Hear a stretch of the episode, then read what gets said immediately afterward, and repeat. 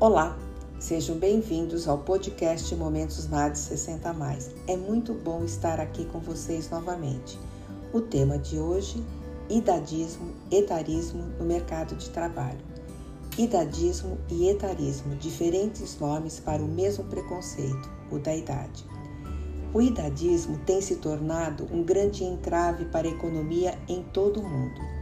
Ele se manifesta na forma de discriminação de idade que limita a participação no mercado de trabalho e na economia, trazendo impacto negativo sobre a produtividade, impedindo que as pessoas com mais experiência e conhecimento possam contribuir com suas habilidades.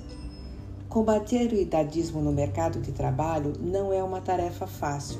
Empresa desperdiça conhecimento, experiência e talento somente por causa do fator idade como as pessoas de 40, 50, 60 a mais perdessem a capacidade de aprender, de se reinventar e de se atualizar. Competência não tem idade, nem profissional tem prazo de validade. Simples assim. As empresas têm um papel importante a desempenhar na luta contra o idadismo. Elas devem promover a inclusão de todos, os grupos de idade em seu espaço de trabalho, desafiando estereótipos errados e preconceitos relacionados a esse grupo. Devem desenvolver políticas que incentivem a, a diversidade e a inclusão, assim como promover programas de treinamento e capacitação que aborde questões de discriminação, diversidade e inclusão. Ao fazer isso, as empresas podem desempenhar um papel importante na eliminação do idadismo e do preconceito. Sabemos que existe um longo caminho para esse preconceito deixar de existir, mas todo caminho começa com o primeiro passo.